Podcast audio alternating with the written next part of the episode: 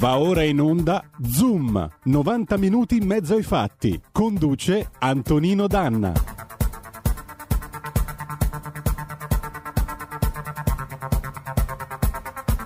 Amiche e amici miei e non dell'avventura, buongiorno. Siete sulle magiche, magiche, magiche onde di RPL. Questo è Zoom, 90 minuti in mezzo ai fatti. Io sono Antonino Danna e oggi con me al microfono in conduzione c'è anche Giulio Cainarca. Buongiorno Giulio. Buongiorno Antonino, buongiorno a te. Buongiorno e ben trovato. Allora, amiche e amici miei e non dell'avventura, oggi abbiamo una puntata straordinaria, abbiamo una puntata non facile. E praticamente parleremo di Max Tumolo, che già conoscete perché è stato eh, più volte ospite di RPL, ha avuto eh, alcune traversie di tipo giudiziario, per cui eh, lui ci racconterà quello che è successo. Su Zoom, 90 minuti in mezzo ai fatti, Antonino Danna al microfono, abbiamo con noi anche Giulio Cainarca. E allora passiamo al faccia a faccia di stamattina. Eh, vi presento l'ospite di oggi, Max Tumolo, 63 anni, pugliese di Foggia. Ideatore di Italietta Infetta, eh, sito eh, diciamo che si occupa delle allegre operazioni nel volontariato italiano in Africa. Eh, per oltre vent'anni ha operato come esperto di marketing, imprenditore, guida turistica d'avventura e per oltre 25 è stato impegnato in attività umanitarie dapprima come volontario, poi come cooperante per diverse ONG italiane e internazionali e infine come esperto del Ministero Affari Esteri ed Enti Pubblici, ha operato in Asia e Africa.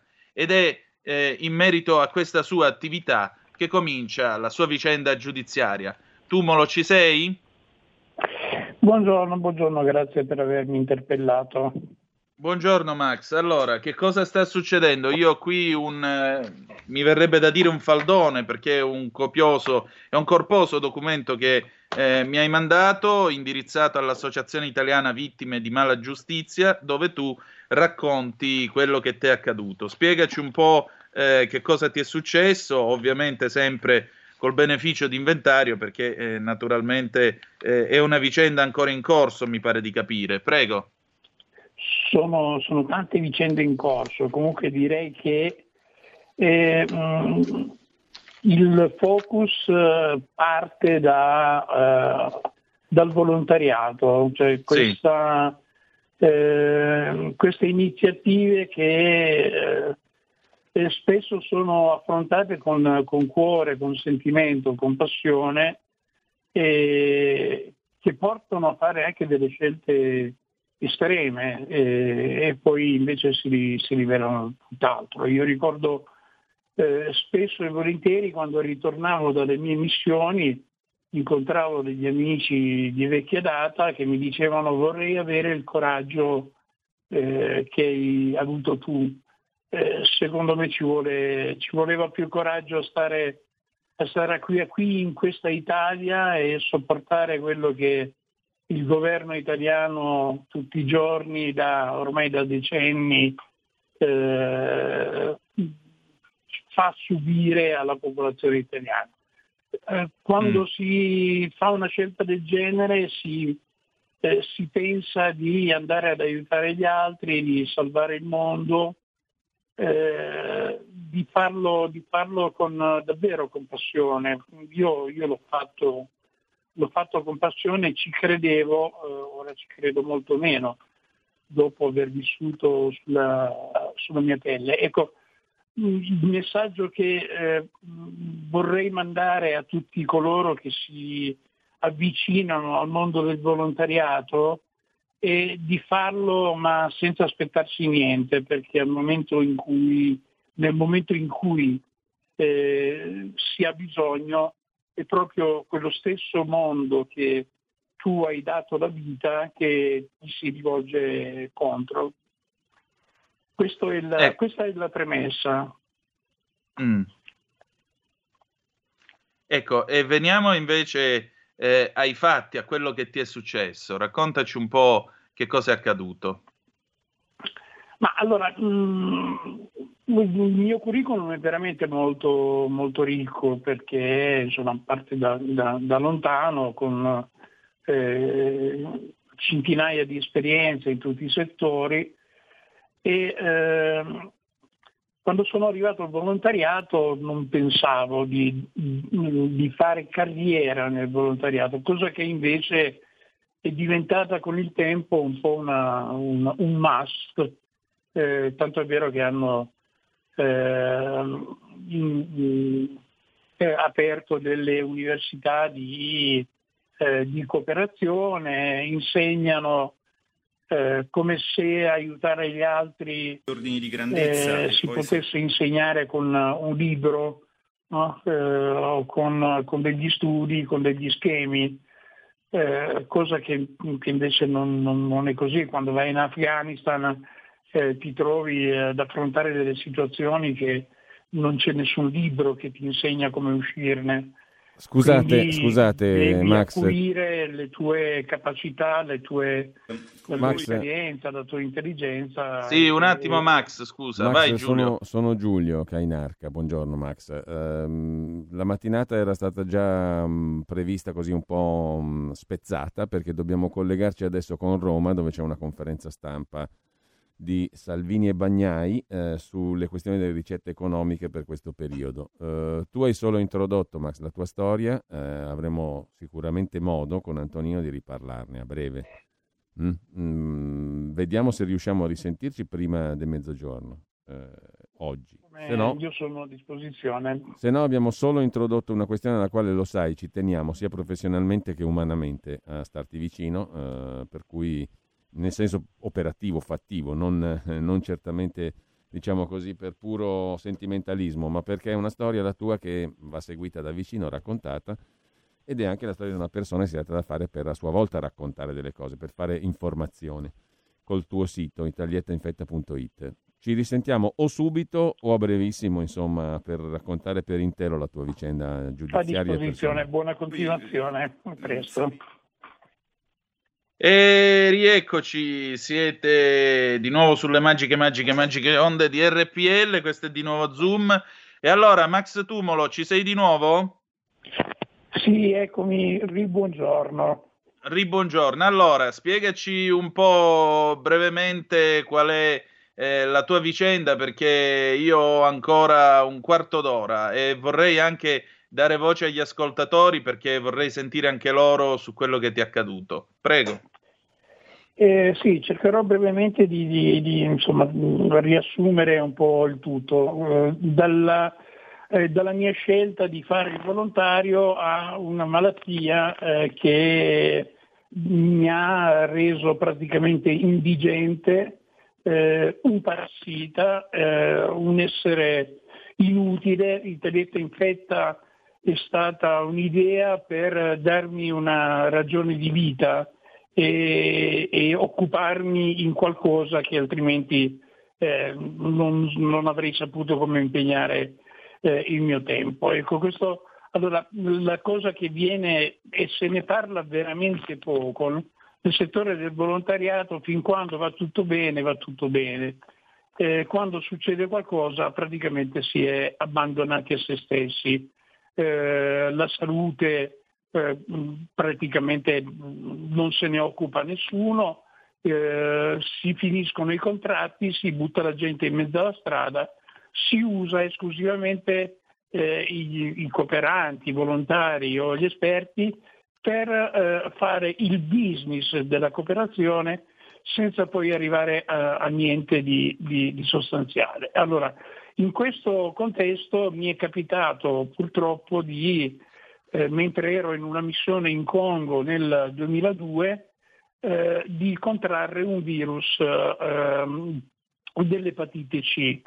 Eh, ora è difficile spiegare la situazione sanitaria del Congo nel, come era nel 2002, quando oltretutto di epatite C se ne sapeva ben poco già anche in Italia eh, però di fatto è, è stato il momento, il momento clou che eh, da un lato mi ha eh, comunque proiettato a, a, fare carriera, perché io ho continuato pur eh, non sapendo di essere eh, malato, eh, e per fortuna che non ho infettato nessuno, ho continuato a fare il, la, il cooperante, l'esperto fino ad arrivare ai vertici guadagnando un sacco di soldi, facendo anche delle cose importanti e di cui ero orgoglioso.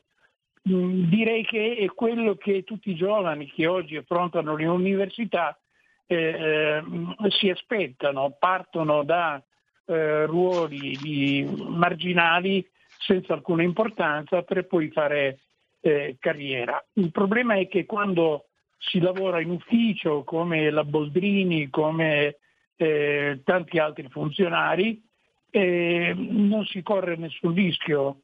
Quando si, è, si lavora sul campo eh, si è a contatto con delle realtà che sono ben diverse, che sono l'emergenza, che sono le guerre, che sono eh, eh, i, campi, i, campi, profughi, eh, che sono appunto, eh, se ti capita di, di prendere una malaria per salvarti, come è successo a me, hanno sono stati costretti a farmi una trasfusione e mi hanno trasmesso il virus. Allora, mm. dopo 13 anni io ho scoperto che ehm, l'ospedale che mi aveva eh, eh, accolto in Italia al rientro dopo questa brutta malattia nel 2002 eh, ha omesso di informarmi che avevo contratto il virus. Questo ha significato eh, con gli anni eh, il deterioramento del fegato fino a eh, eh, le, una serie di epatocarcinomi che sono praticamente dei tumori e fino alla cirrosi epatica, praticamente il virus era, eh, ha, si è mangiato il fegato e ho dovuto iniziare un percorso per eh, il, il, sottopormi a un trapianto. Allora, eh, da un lato ho provato a farmi riconoscere la malattia professionale eh, dall'INAIL perché era un virus che io ho contratto durante una, una missione umanitaria con regolare contratto di lavoro, eh, ma non c'è stato verso. Quando si combatte contro gli enti pubblici si è perdenti in partenza. e quindi eh, ho perso in primo grado non avendo soldi, eh, quasi tutti, tutte le mie azioni sono eh, sostenute con il gratuito patrocinio a spese dello Stato, quindi con avvocati che, mi dispiace dirlo, in alcuni casi ho trovato degli avvocati eh, eccellenti, eh, dei galantuomini, del, dei professionisti. Eh, in altri casi invece eh, mi ricorda molto un detto che gira in Africa, con le noccioline si comprano le scimmiette e quindi sono stato assistito da eh, avvocati di non dire scarso e, e, un complimento, di, di assul, in, in, insulsi, eh, inutili, che non hanno assolutamente favorito la mia, eh, la mia eh, difesa. E tanto è vero che poi l'email non ha riconosciuto eh, la malattia professionale, ma nel frattempo questo è successo, la malattia è esplosa quando eh, io ero il, al top, al vertice, ero eh, coordinatore, in pratica capoprogetto in Liberia con l'Istituto Superiore di Sanità eh, dove ho conosciuto gente come eh, Ranieri Guerra, che oggi è eh, in televisione un giorno sì e, un, e, e l'altro anche, ho conosciuto Agostino Miozzo, ho conosciuto Bertolaso, ho conosciuto eh, una marea di gente, molti capaci, molti eh, molto capaci a fare altro. Eh, ecco, questo, questo, è in sostanza l'inizio della, della mia discesa all'inferno, perché nel 2011, quando è scoppiata la malattia, ho iniziato il percorso mh, mm, con eh, una quantità eh, incredibile di operazioni chirurgiche fino al trapianto di fegato e altre operazioni per cercare di, eh, di, di, di ristabilirmi ma nel frattempo io non ho più lavorato, eh, non ho più potuto lavorare, ho, ho dato fondo a tutto quello che, che, che avevo, i miei risparmi, e, quando va tutto bene le famiglie resistono, quando invece non va niente bene le famiglie si sfasciano e quindi sono stato poi costretto anche a eh, divorzio, non vedo mio figlio, ho visto mio figlio in sette anni, tre giorni. Eh, la mia ex con mio figlio vive a New York, non ho assolutamente possibilità di, di andare a New York o, o di ospitare eh, mio figlio dove non saprei, perché io non ho più eh, né casa né un luogo dove andare. Eh, e quindi riallaccio a un'altra parte, lascio stare tutta la parte giudiziaria che insomma sto ancora aspettando gli stipendi del 2011, siamo in Cassazione da, a, a, Roma, eh, dal novembre 2000, 2019 eh, la Cassazione non ha ancora fissato l'udienza.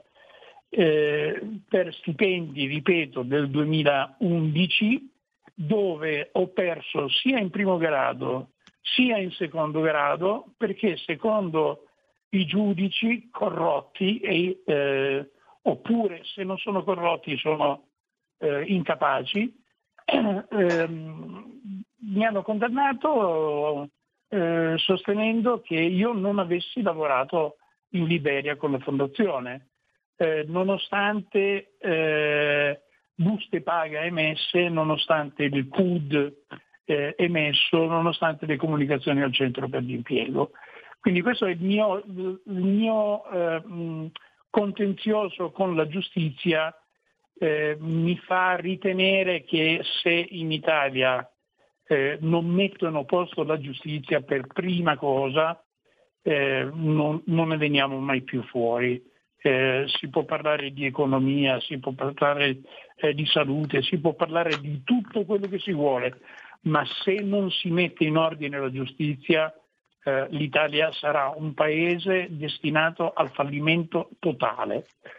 La conferma l'ho avuta eh, e l'hai avuta anche tu dalla lista che ti ho mandato di eh, denunce che sono state ehm, eh, oscurate, omesse, archiviate, addirittura sparite, non le trovavano più, eh, nonostante eh, insomma, carabinieri, guardia di finanza, eh, ispettorato del lavoro, eh, l'ANAC, un ente inutile che ha avuto il potere di sprecare solo soldi, che doveva garantire la trasparenza e non garantisce niente. La Corte dei Conti, eh, ho denunciato una frode di 630 mila euro circa, la Corte dei Conti dal 2018 ha questa eh, denuncia depositata, io ho chiesto la richiesta, con richiesta di accesso agli atti a che stato è la denuncia, non rispondono neanche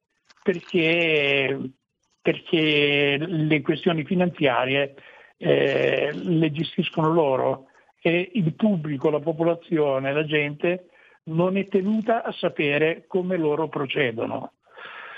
Ecco, detto, detto questo, quindi oh, dal 2012 e 2000, metà del 2013 ho vissuto con i miei risparmi, finiti i risparmi, eh, ho iniziato a vivere con un assegno di invalidità civile riconosciuta al 100%, eh, rinnovata per otto anni e eh, il mese scorso eh, ho fatto una stupidaggine, ma dovevo farlo, avevo dei documenti che mi scadevano, ho chiesto il, uh, rinnovo del verbale di invalidità e dopo otto anni mi hanno considerato miracolato del 100%, l'INPS mi ha ridotto la percentuale di invalidità al 75%, dichiarando addirittura che io posso andare a lavorare.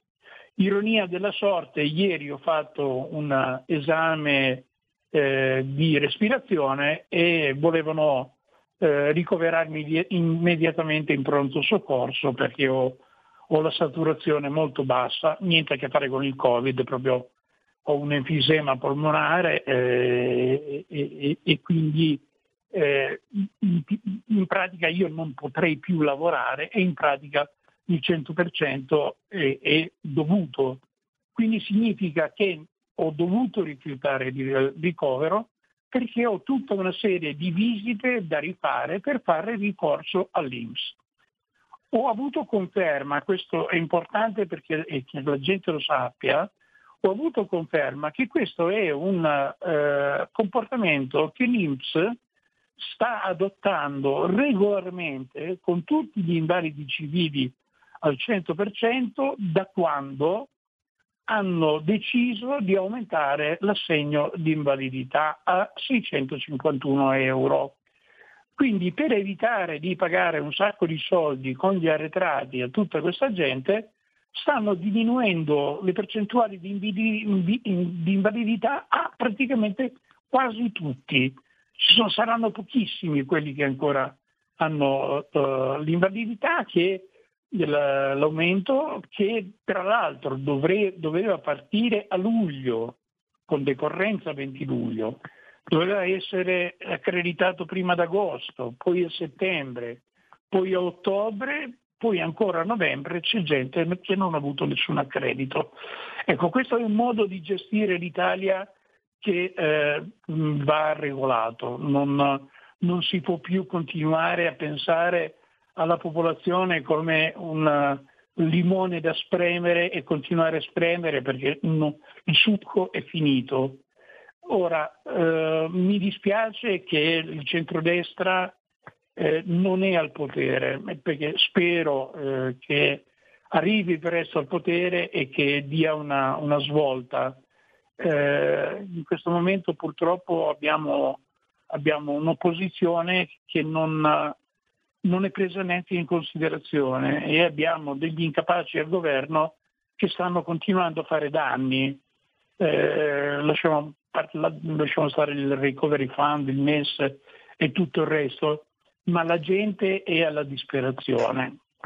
Io ecco Max, io devo chiudere perché il tempo è finito, però io ti chiedo di tornare da noi magari tra una decina di giorni e fare il punto della situazione, perché a questo punto io chiedo a, direttamente al presidente dell'Inps, Tridico, che ha avuto tutte le polemiche in merito all'adeguamento del suo stipendio, di provvedere a rivedere quantomeno il tuo caso e quello di tutti gli invalidi civili che si trovano davanti a questa cosa. Io non so se sia vero che l'Inps in qualche modo sta rivedendo e ribassando gli assegni di invalidità, questa è una cosa che hai sostenuto tu, però mi auguro almeno che l'Inps possa fare fronte al tuo caso e darti gli arretrati che meriti e l'assistenza che ti spetta, anche perché io non lo dico per fare la radio del dolore o per fare del pietismo, ma lo hai scritto tu nella comunicazione all'Associazione delle Vittime di Mala Giustizia, tu vivi con 290 euro no, al mese, vorrei ha, sapere chi è... Tolti, che... Me li hanno tolti. ah, te li hanno tolti, quello. peggio ancora. Io vorrei sapere com'è che si fa a considerare utile un assegno da 290 euro al mese quando il reddito di cittadinanza ad altri è pagato 780. Quindi, per favore, vedete che potete fare per Max Tumolo e per tutti quelli che sono nella sua condizione, perché se no non potremo definirci quello che pomposamente dicono essere paese civile. Eh, Max, noi ci ritroviamo presto, te lo prometto, va bene? Ti ringrazio molto dell'interessamento e mm, andate avanti così. Eh, vi Grazie. seguo con, uh, con passione anche a voi. Grazie. Noi chiudiamo qui, tra poco ci sarà la scintillante Sara Garino con Alto Mare. Ci risentiamo domani alle 10.35 perché il nostro viaggio nella giustizia continua. Grazie per averci ascoltato. Eh, the best is yet to come, il meglio deve ancora venire, speriamo. Vi ha parlato Antonino Danna, buongiorno. Avete ascoltato Zoom, 90 minuti in mezzo ai fatti.